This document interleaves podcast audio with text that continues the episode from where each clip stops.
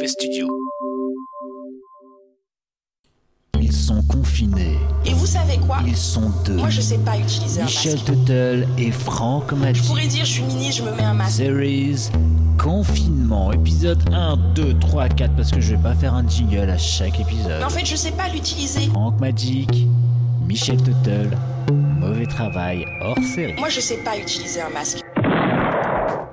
Bonjour à tous et bienvenue dans Mauvais Journal, épisode numéro 40 et nous sommes le 8 mai 2020. Salut Francky. Salut Michel Hey, hey Des stars, du solidaire. C'est Star Solidaire, une initiative qui a pour but de lever des fonds pour l'association Protège ton soignant euh, qui soutient les personnels de la santé. Alors, il s'agit d'une grande tombola où les lots sont par exemple le piano de Breakbot, le Borsalino de Mhm. Belmondo ou un dessin de Wolinski. C'est pas mal ça Ouais, ouais, ouais, pas mal. Pas mal comme mot. non, j'aime bien. Ouais. Alors, alors là, tu me dis, euh, ouais, ouais, c'est pas mal. Mais euh, d'autres lots sont un peu moins sympas. Par exemple, euh, par exemple, tu peux gagner un burger avec Vianney. Tu vas manger un burger avec Vianney. Oh merde. Il te chante une chanson ou t'es pas obligé? Tu peux dire, euh, mec, on en reste là, enfin on, on discute un petit peu, mais euh, est-ce que Moi, je vraiment il est obligé de te chanter une chanson? Moi, je prends le burger et je me casse. C'est ça. non, non, non, moi, je pense que je lui demanderais qu'il chante une chanson, mais en mangeant son burger. Ah, Comme ça, euh, tu vois. peut-être que, peut-être que sa, sa musique elle serait mieux et tout. On va découvrir que c'est vachement bien ce qu'il fait. S'il chante avec un burger dans la face, je sais pas. Bah, le, le burger euh, remix, remaster. Yes.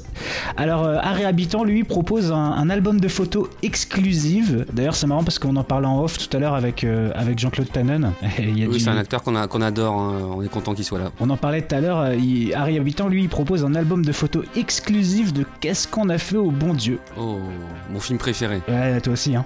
Euh, Cathy, Gue- Cathy Guetta, elle, offre une paire de Louboutin. Oh, pas mal Sauf que, bah, au préalable, elle les a dédicacés. Donc, je pense que ça fait perdre. Bah, tant tant qu'elle propose pas une paire de Lolo de Boutin, tout va bien. Euh, Axel Lafont euh, offre un t-shirt du film MILF. Alors, euh, je sais pas ce que c'est le film MILF. Je sais pas si t'en as entendu parler. Bah, il me semble qu'à l'époque j'ai vu passer un truc vite fait, mais, euh, mais non. Et puis Axel Lafont, bon bref, la meuf elle prend un sujet de société, c'est Axel Lafont, ça fait 10 ans qu'on n'a pas entendu parler d'elle, et la dernière fois qu'on a entendu parler d'elle, on était gênés. Donc pourquoi elle fait ça en fait Ah ouais, c'était gêné comment Bah, euh, de toute façon, dès qu'elle essayait de faire une blague, moi j'étais gêné. Ah ok, ouais non mais c'est vrai, non pareil, elle m'a elle m'a toujours gêné. Christina Cordula, elle offre ses boucles d'oreilles créoles, donc apparemment c'est des boucles d'oreilles qu'elle aurait toujours pendant, pendant ses émissions. Euh, bon là par contre, là ça m'intéresse. Euh, Gims, lui il offre sa paire de lunettes, là j'avoue c'est cool. Bah, est-ce que. Ouais, mais oui et non, parce que s'il la remplace par une autre, euh, on sera toujours dans le, dans le même flou. Euh, À quoi ressemblent ses yeux? Ouais, moi, moi, je m'en fous, une bonne paire de lunettes de Gims. Euh, Guillaume Canet, alors là c'est intéressant parce qu'on sait pas de quel film, mais Guillaume Canet lui il offre une journée de tournage avec lui. Alors si c'est Astérix, moi je suis chaud parce que Guillaume, euh, Gui- Guillaume, Guillaume Canet et, et l'autre, comment c'est, Gilles Lelouch en, en Obélix, moi je veux voir ça vraiment. Ouais, bah, je sais pas si j'ai envie de le voir. Écoute, je crois qu'on en reparlera plus tard. Euh, Eric Zemmour euh, lui offre une de ses dernières mèches de cheveux. Oh, merde. Que- que- que- quelle générosité. Le cœur sur la main, ce gars-là. Je... mais il, il offre. Bisous, bisous, Eric, si tu nous écoutes. Que si, les, que Merci. si les gens ils ont un nom qui est sur le calendrier évidemment. Euh, Sibeth Ndiaye, elle offre un tuto posage de masque et euh, ça c'est cool aussi je trouve. Sympa, le cœur sur le Et masque. sinon on a aussi des cours de diction dispensés par l'excellente Mumu Pénico. Bon ça c'est on prend. hein. Mmh. Ah, il faut y aller, ouais. Donc voilà ça c'était mes petites actualités. Sinon euh, sinon bah comment ça va mon petit Francky Plutôt bien, le moral est bon. euh, je suis en week-end parce que c'est férié aujourd'hui, donc euh, pas de stage euh, ce vendredi euh, 8 mai. Non, franchement, le, le moral est bon. Et puis j'ai plaisir à voir ta petite gueule euh, Ah, via la welcome. Là, et puis on se cache pas que là juste avant on était avec euh, l'excellent Jean-Claude Tannen qui nous a donné Mm. beaucoup de beaucoup de news. Je peux vous dire que quand il va revenir le petit, ça va faire mal. Ouais. Euh, C'est ça, j'ai préparé un jeu euh, qu'on fasse avec lui, effectivement, Ça- euh, très euh, pop culture. Ça va être bien. Euh, j'ai des petites news aussi euh, que j'ai mis de côté. euh, voilà, donc là on est sur du confinement. Yep. À Cabourg, il y a quelques jours, euh, tu sais que déjà, euh, bah, il y avait une news euh, dans l'Hérault, euh, une poupée gonflable qui a été interpellée par les gendarmes. Oui, c'était une news de la, dernière émission, ouais, exact. Exactement. Et ben à Cabourg, donc là on est plutôt dans le nord, hein, il me semble, euh, la police municipale a repéré ce qui semblait être un pêcheur euh, qui ne respectait pas les règles du confinement. Et donc euh, ils se sont approchés du, monsieur pour l'interpeller. Et puis en fait ils, ils ont réalisé leur méprise. En guise de pêcheur se trouvait en fait un épouvantail. voilà, donc euh, ce qui s'est passé. L'épouvantail était accompagné d'une chaise, d'une canne à pêche et même de bouteilles de bière. Oh. Euh, L'article ne dit pas si les bouteilles de bière étaient pleines ou vides. Ou euh, moi, ce que j'aurais fait, c'est que j'aurais remplacé par de l'eau, éventuellement de l'eau pétillante hein, pour. D'ailleurs, tu me dis ça, tu sais quoi Je, vais aller me chercher une bière maintenant. Ah bah vas-y, Michel. Moi, pendant ce temps-là, je, je termine l'article. Ouais, d'accord. Au-delà de la blague, certains y voient aussi un appel à la réouverture des plages qui est réclamé par de nombreuses personnes habitant sur le littoral. Donc je comprends que c'est un acte militant en fait qui a été fait, tu vois. Euh, habituellement on fait un épouvantail pour euh, éloigner les, les osios. Yes. Et ben là maintenant, on le fait pour militer. Euh, voilà, c'est comme ça. Alors après, une autre news confinement.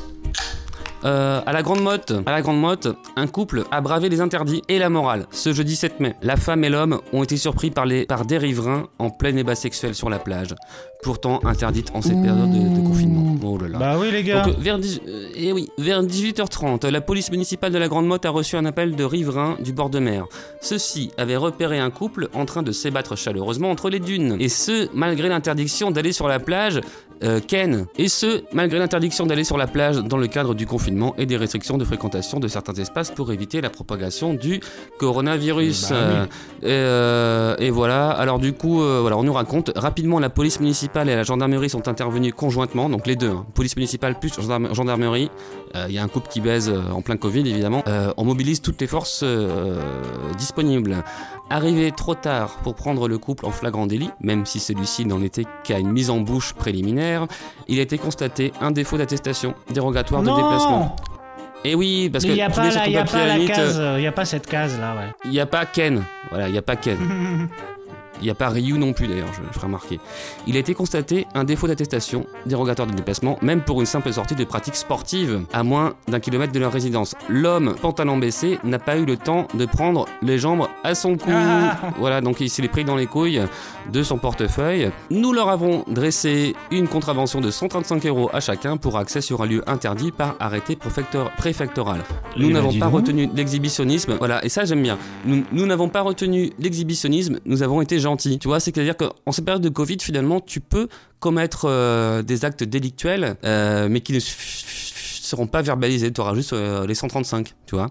Et euh, Ouais. je pense qu'ils s'en sont bien sortis parce que si tu te prends une amende pour euh, exhibition sexuelle sur un lieu public, à mon avis, c'est plus que 135. Donc franchement, ils ont été très gentils les keufs. On leur fait des gros bisous. Gros bisous les Alors keufs. ensuite, ouais. Alors ensuite, on passe à une news européenne, hein, puisqu'on arrive en Belgique.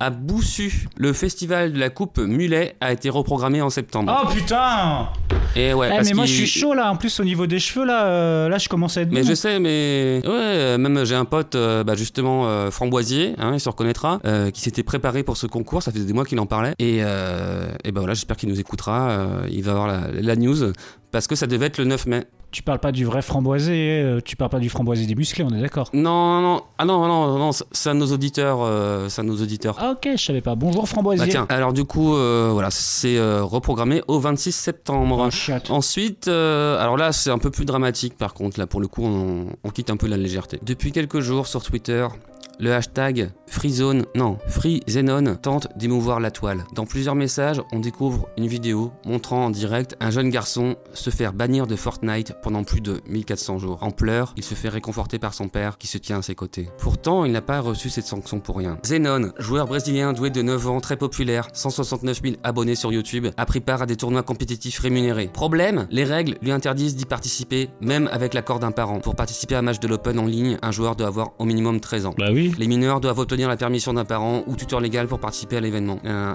donc ça, c'est les règles offi- officielles de, de Fortnite, tout ça.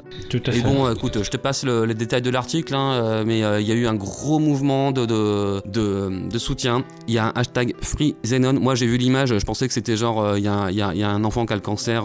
Est-ce que quelqu'un est du groupe sanguin hyper rare et tout ça? Je sais pas, faites quelque chose. Non, non, non, non c'est juste un gamin qui s'est fait bannir de Fortnite. On passe à 7, 7 donc dans le sud-ouest. Depuis le début du confinement, un habitant du quartier Château Vert à 7 amuse et irrite les riverains en diffusant des musiques et discours politiques. Voilà. Euh, je suis pas abonné euh, à Midi Libre, donc j'ai pas la suite de l'article.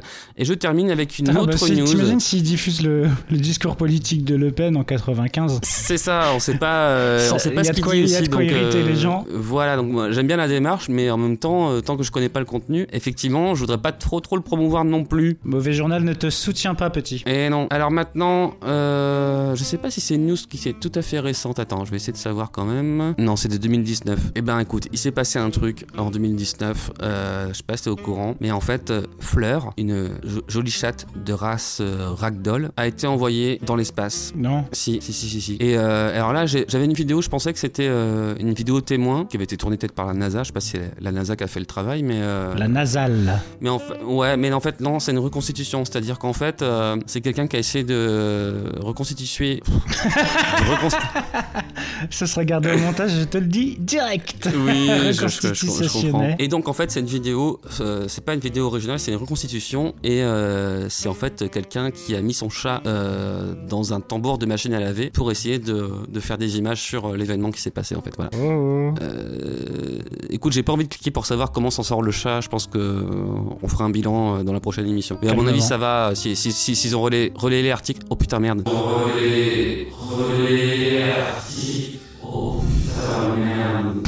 Euh, non parce qu'en fait j'avais plusieurs articles de côté. En même temps celui-ci c'est en 2017 donc là je suis assez perdu au niveau de la chronologie. Yes. Euh, parce que le, le titre de l'article, en fait, c'est sur euh, le, le West France, sur l'édition l'édition du soir, hein, donc euh, ça rigole pas. Et euh, le titre de l'article, je te le donne, Émile, un mémorial pour le premier chat dans l'espace. Ah Ouais, mais c'est pas la même en fait, c'est pas Fleur, c'est Félicette. Euh, ouais, Félicette n'a rien à Donc c'est pas. T'as une citation en fait de Géraldine Moser, qui travaille à, à l'Université internationale de l'espace à Strasbourg, et qui a précisé Non, ce n'est pas un canular. Nous attendions la statue de Félicette pour un mois de septembre. Nous aurions voulu faire coïncider son inau- inau- inauguration pardon, avec, la, avec la cérémonie de remise des diplômes des étudiants. J'en ai marre. Non mais en gros, euh, ouais, il a- il a été question en fait d'une statue en hommage de, cette, euh, de ce chat qui a été envoyé dans l'espace. Voilà. Euh, bah sinon moi aujourd'hui j'ai regardé alors je sais pas justement je t'en ai pas parlé exprès parce que je sais pas si tu l'as vu c'est un documentaire qui s'appelle Jodorowsky's Dune C'est sur le, le, Dune, le projet de Dune, c'est ça? Voilà Jodorowsky's Dune Oui. ouais tu l'as vu ce- j'ai pas vu. Non, ça m'intéresse. En fait, ce qui m'a un peu freiné pour le voir, c'est que j'ai fait la démarche euh, il y a, je sais pas, 10-15 ans de regarder euh, Dune de David Lynch. Et euh, c'est un film qui m'a été très ennuyeux pour moi, une mauvaise expérience. Il y a un, passage qui m'a vraiment plu. hein, C'était très bizarre parce que il y avait Sting dedans, alors que moi j'aime pas Sting. Mais il y a un plan avec Sting en slip qui fait un regard de ouf. Et ce plan, voilà, il sauve le film. Bah justement non moi je t'invite à le voir parce que alors moi j'ai pas vu le Dune de, Michel Lynch euh, mais justement euh, dans, ce, dans, ce documentaire c'est hyper frustrant parce que donc il décrit la tentative du réalisateur d'adapter le roman au milieu des années 70 et, euh, et en fait le truc était euh, il l'a travaillé de ouf le mec a vraiment c'était vraiment le film de sa vie en fait alors dedans il devait y avoir euh, Salvatore Dali Hum. par extension Amanda Lear Oh là là, ouais. euh, Mick Jagger Give a better hand to me. Oh putain, ouais. Oh là là. et, euh, et donc en, en le méchant Orson Welles Oh ouais. Salut, c'est Orson Welles. Je suis le méchant. Et en fait, le documentaire, il est, il est vraiment génial parce que tu sens que le mec, en fait, à la base, je crois qu'au début, il n'avait pas lu ce. il- bah, il avait fait les, donc, le- les films que tu que as cités à- juste avant, La montagne sacrée et tout ça. Et euh, justement, il explique qu'il n'avait pas lu le bouquin et que euh, du coup, il a accepté direct de le, de le faire. Et après, il l'a lu et tout. Et le mec, en fait, il a, il a foutu une ambition de, de dingue dedans. Sauf que, euh, voilà, il n'y avait pas que les mots. Le mec, il a vraiment été chercher les gens. Et en plus, il a été chercher des mecs comme Mobius pour les, pour les visuels. Quand je dis Mobius, c'était pas c'était vraiment pour faire le storyboard en fait. Donc il a vraiment. Ouais, les designs, et, ouais, et puis un ouais. peu s'inspirer de ces designs du coup, euh, parce que si tu fais un storyboard à, à Mobius, il te fait les, les décors, euh, l'architecture des décors et tout ça, donc euh, il te lâche le travail de ouf quoi. Ouais, et puis en plus, euh, bah, c'est pareil, comme il disait, le mec il travaillait super super vite, donc c'était super intéressant. Et quand Jodorowsky il a fait son truc, il a fait, il a fait tout un bouquin avec, des photos, donc des costumes, des choses. En fait, tout était prêt en fait. Tout était vraiment prêt. Une Bible. Ah ouais, c'était vraiment une bible qu'ils ont envoyé donc euh, qu'ils ont envoyé euh, donc à tous les mecs, euh, à tous les, les producteurs et tout, euh, donc à Hollywood et tout. Mais euh, c'était beaucoup trop trop ambitieux quoi. Pareil, euh, le, le mec qui devait faire les costumes des méchants et tout ça et, euh, et d'autres visuels en fait, c'était euh, celui qui a, c'est celui qui a fait euh, Alien en fait. Ah, Giger. Ouais. Tout était réuni pour faire un film parfait, sauf que quand ils ont distribué cette espèce de pavé que j'aimerais bien voir un jour, en vrai, t'as le personnage donc de Judo- Jodorowsky qui les a fait un peu flipper parce que euh, bah, le côté un peu fou et puis les films qu'il avait fait avant qui étaient euh, voilà qui étaient complètement dingues. Et euh, les mecs ils se sont dit ouais mais non c'est génial c'est parfait il y a tout mais on va pas pouvoir le faire c'est trop voilà c'est trop c'est too much quoi. Et, du coup le film c'est pas fait. Et quand tu regardes le documentaire tu fais putain mais c'est pas possible enfin il faut vraiment que ce film se fasse après maintenant s'il le faisait à mon avis ce serait avec d'autres techniques et du coup ce serait foireux mais euh, donc à la fin du truc tu vois euh, donc euh, justement les parallèles enfin les parallèles les, les influences que ce film a eu alors qu'il a jamais été tourné sur des films comme Blade Runner comme Alien et tout Ah, ouais. Par contre, le projet, il date, il date de quand? Parce que. c'est milieu des années 70 et donc du coup c'était c'était avant Star Wars et du et en fait Ah ouais. Euh, ouais, Ah d'accord. Ah, je sais pas que c'était Ouais, aussi vieux. donc c'est avant. Star Wars et, euh, et le, le comme dit euh, donc c'était euh, comment il s'appelle Cédou en fait avec qui il travaillait pour faire les pour faire le pour faire le film en fait pour le finan- enfin pour demander les financements et tout ça et justement il disait que bah le, le, le bouquin donc le gros pavé qu'il avait envoyé à toutes les j'allais dire les maisons d'édition mais à tous les producteurs c'est ça qu'on dit et bah en fait il a dû tourner parce que quand tu regardes par exemple Terminator tu vois t'as les visions du robot tu sais avec le truc où il analyse il analyse les personnages avec des données qui s'affichent sur les écrans ça ça vient de là Oui, la vision subjective. Ah ouais. donc ça ça vient de là et euh, pareil euh, en fait, parce que j'ai vu. Je je suivais une chronique sur Terminator justement par euh, alors, le fameux Dirty Tommy, un youtubeur cinéma euh, qui a ses qualités mais qui a aussi ses défauts parce que je trouve qu'il prépare bien, pas, pas, pas super bien ses dossiers. Euh, Un peu comme moi et, ce soir. Effectivement, hmm, je sais pas parce que effectivement il parlait en gros de, bah, de cette vision subjective dans Terminator de Cameron de 84 comme d'une comme d'une innovation qui aurait inspiré d'autres trucs, tu vois.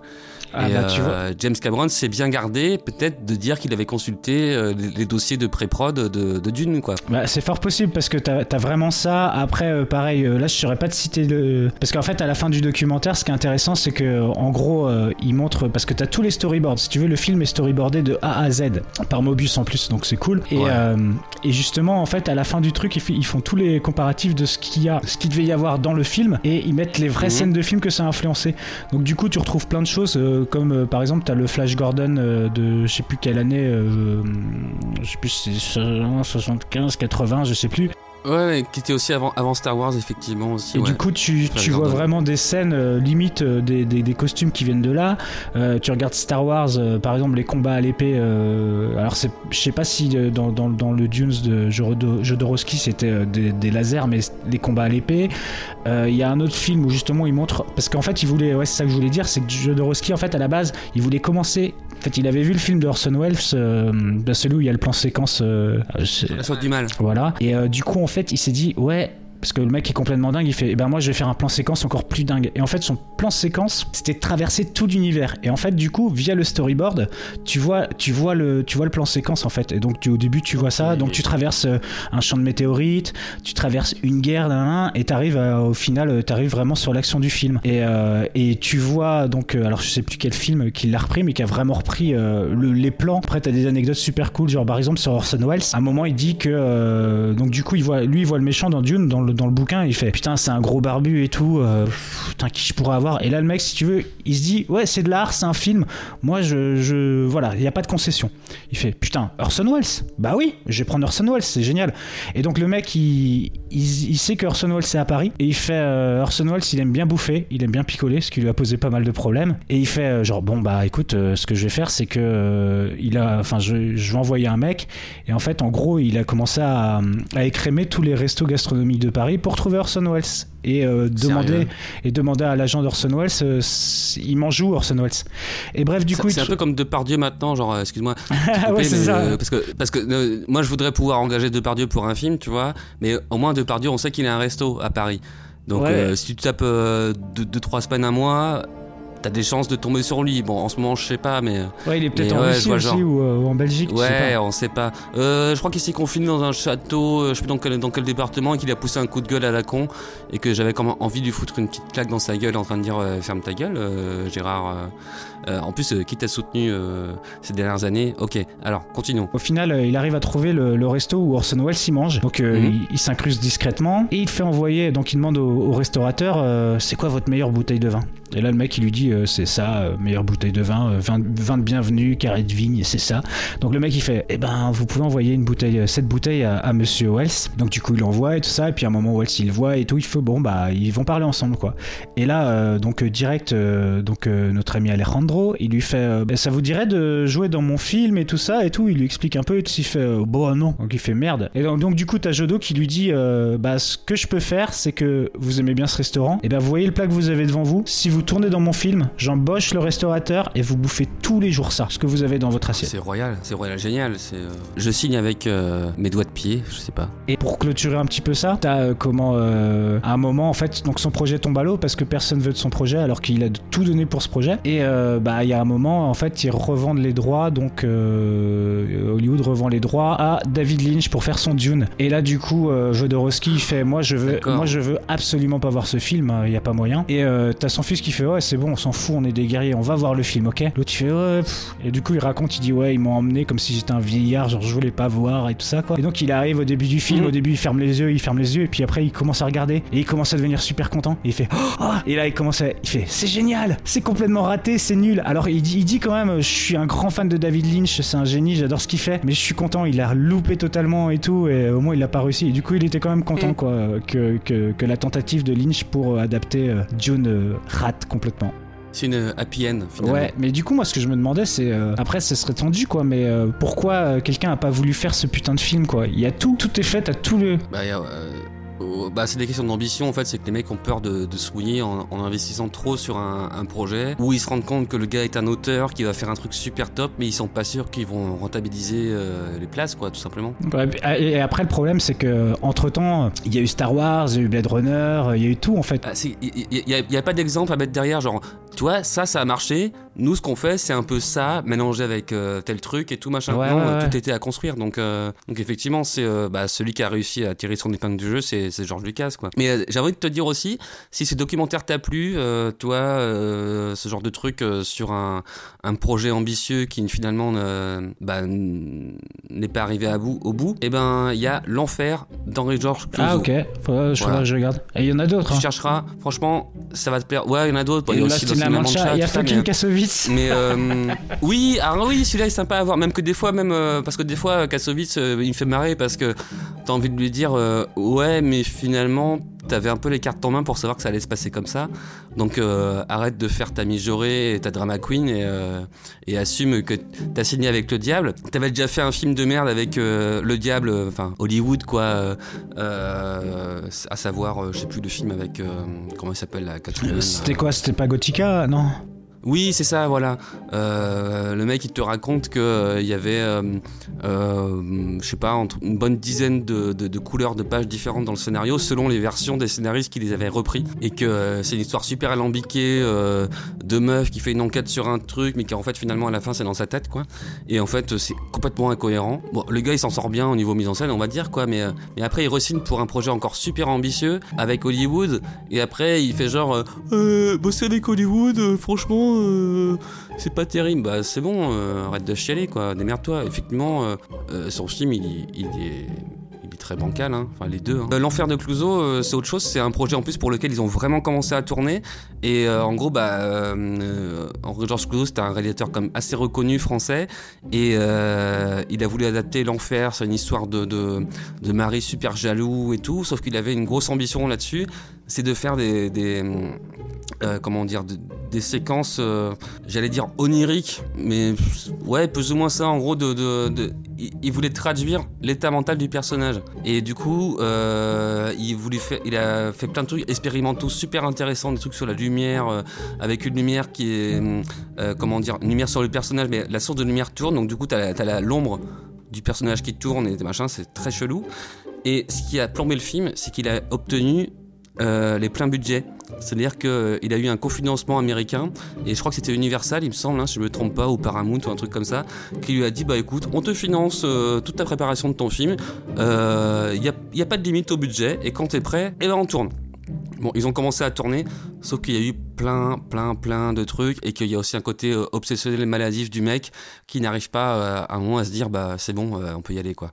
Non, vraiment, c'est fascinant ce film, tu- ça va te plaire. Ah, mais c'est génial. Enfin, ces histoires de, de crash. Bah ouais, Lost in La Mancha, c'était. Il y a ça aussi. Alors, le pire, excuse-moi, c'est que quand j'ai vu le film que finalement euh, Terry Gilliam a fait parce qu'il a sorti. Ouais, moi, je l'ai pas vu. sur la là. adaptation de Don Quichotte, bah, en fait je l'ai vu sauf qu'en fait quand tu le vois alors euh, quand t'as vu en plus le Lost in La Mancha euh, une ou deux fois tu te rappelles de scènes que t'as vu que t'as envie de voir Ouais. et en fait tu te rends compte que euh, qu'il a fait un autre film que ce qu'il avait écrit à l'époque et euh, bah, moi quand j'ai vu ça je sais pas j'ai eu l'impression de tenir la main à, à un vieux fou qui, qui radote quoi Ouais, bah ouais, en plus, c'était genre en, en- lui disant ouais ouais mais quand je dis ça ouais c'était par rapport enfin, au, au réalisateur quoi. C'est genre euh, ah ouais c'est bien je suis content que t'aies réussi à faire ton film.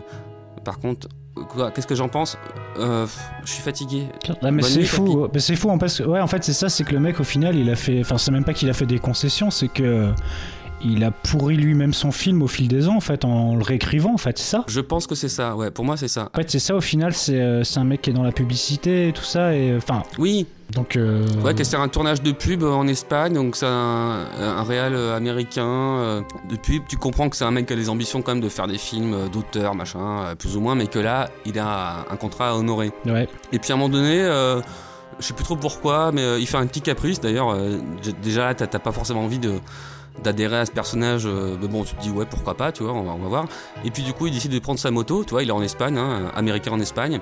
Il prend sa moto et puis il s'arrête dans un petit village. Et je sais pas, qu'est-ce qu'il fait Il va boire un coup, acheter un paquet de clopes, je sais plus. Et puis euh, et puis en fait, ah mais il se rend compte, ah mais en fait c'est le village dans lequel je suis allé il y a 15 ans quand j'étais un étudiant en cinéma, que j'ai tourné un court métrage avec mes potes étudiants en cinéma et qu'on a rencontré euh, un vieux monsieur un peu fou barbu qui nous faisait penser à Don Quichotte.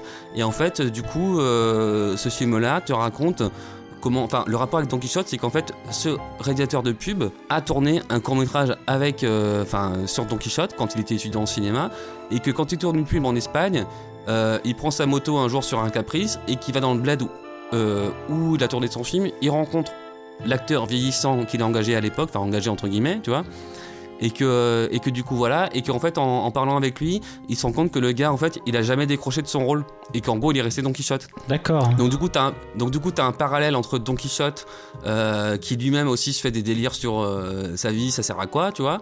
Et en fait, t'as une espèce de truc dans le truc où en fait t'as ce gars qui a incarné Don Quichotte à un moment donné de sa vie, mais euh, dans un contexte assez modeste, et qui en fait depuis il est resté là-dedans. d'accord Donc- ouais ouais ouais Donc ce, ce film-là, c'est ça. Et quand tu vois euh, Lost in La Mancha, a priori, c'est pas ça que ça racontait en fait. Et c'est ça que je me dis qu'en 15 ans, Terry Gilliam, il a, il a dû rajouter des trucs de sa vie, machin, tout ça. Donc en fait, il a repris ce qui, ce qui lui plaisait dans le personnage de Don Quichotte, euh, le côté euh, un peu foufou et tout. Et en fait, il te met face à un personnage euh, complètement. euh, pas autiste parce que je- j'emploie ce mot des fois euh, euh, pas forcément un bon escient mais en gros le, le gars que peut-être tu lui demandes euh, il est quelle heure et ben il te répond pas l'heure qu'il est il te répond l'heure qu'il est dans sa tête d'accord ok voilà, pour, pour moi, ça résume complètement le personnage, c'est ça. Donc, t'as euh, que des interactions frus- euh, frustrantes avec lui. et, pour pour ça toi que je trouvais ça euh, déprimant. Et pour toi parce que du coup Terry Gilliam est malheureusement vieillissant tu crois qu'il refera d'autres films ou que c'est son dernier? Ah, bah ça, je sais pas. Ça pourrait être son dernier parce que vu euh, comment il a traîné et tout ça, bah ça pourrait être un peu euh, le champ du film. Mais euh, moi, je serais content qu'il sorte un autre film, peut-être plus modeste, une petite prod, limite un truc euh, tourné chez lui en confinement, tu vois, parce que genre, oh putain, je me suis rendu compte que je vais crever dans 5 jours, parce que c'est quand même un, gars qui a aussi un, euh, gardé cet humour euh, des Monty Python, tout ça. Il pourrait nous faire un truc. Peut-être son, son dernier chef-d'œuvre, ça pourrait être un film euh, tourné chez lui en confinement, tu vois. Euh, plutôt que d'un un truc euh, trop ambitieux euh, où, lui-même va se perdre. ouais Moi, je pense qu'il s'est- perdu là-dedans. De toute façon, il a toujours des rapports tendus avec Hollywood, donc. euh, Bah, c'est vrai quand tu vois ça, ces- hein. quand tu vois ces films ouais effectivement tu te dis que ça a dû il a dû batailler sur certains trucs quoi Ah, c'est sûr, c'est sûr.